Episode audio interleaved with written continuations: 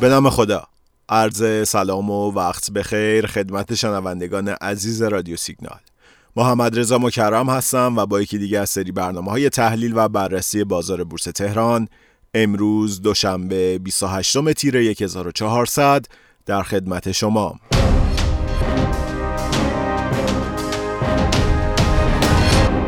خب این هفته بازار شروع خوبی داشت. شنبه شاخص روند سعودی رو داشت و همون ابتدا تا یک میلیون هزار واحد هم رفت. از اونجا که گفتم این ناحیه تا حدود یک میلیون و واحد مقاومت مهمی برای شاخصه کم کم عرضه ها از این ناحیه شدت گرفت و تا پایان ساعت معاملاتی شاخص حدود 8000 واحد کاهش داشت تا در نهایت بورس شنبه در حالی تموم بشه که 67 درصد نمادها به رنگ قرمز و 30 درصد اونها به رنگ سبز بودن. یک شنبه 27 تیر بازار تحت تأثیر فشار عرضه روز قبلش شروع منفی رو داشت و تا سطح یک میلیون و هزار واحد هم پایین اومد. در نهایت با حمایت سطح یک میلیون و هزار واحدی به عدد یک میلیون و دو هزار واحد رسید.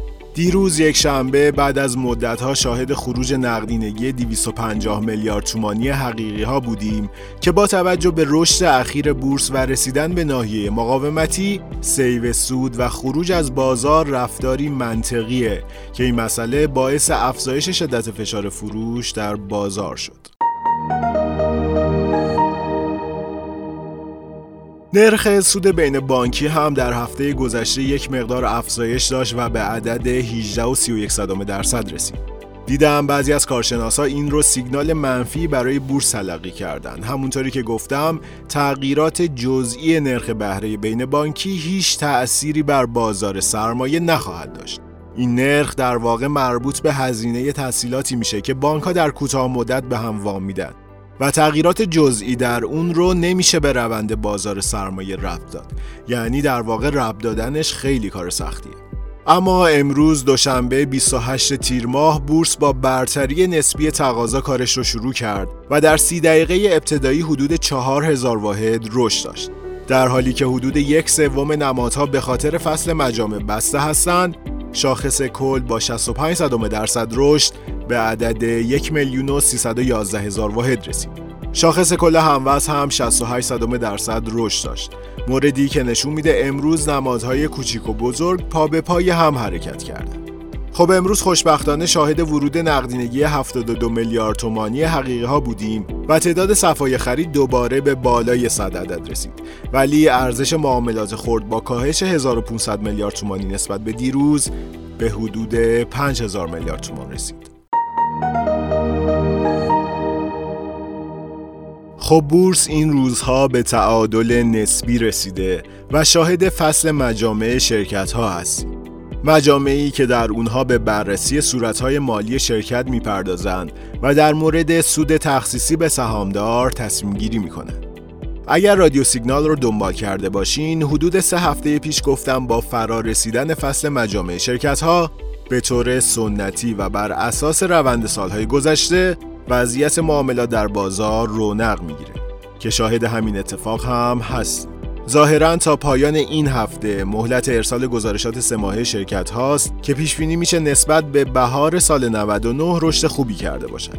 در نظر داشته باشید که نرخ دلار سامانه نیما در فصل بهار حدود 21700 تومان بوده که نسبت به مدت مشابه سال 99 حدود 50 درصد افزایش داشت و با توجه به افزایش سطح قیمت های جهانی می‌تونیم شاهد گزارش های خوبی از شرکت های فلزی، معدنی و شیمیایی باشیم. از نظر تکنیکالی همونطوری که گفتم حدود 1 میلیون هزار تا 1 میلیون هزار واحد ناحیه مقاومتی مهمی برای شاخص محسوب میشه.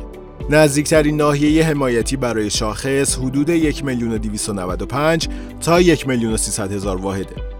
در صورتی که شاخص این حمایت رو از دست بده می‌تونه تا حدود 1 میلیون و هزار واحد و یا در حالت بعد تا 1 میلیون و هزار واحد هم اصلاح کنه.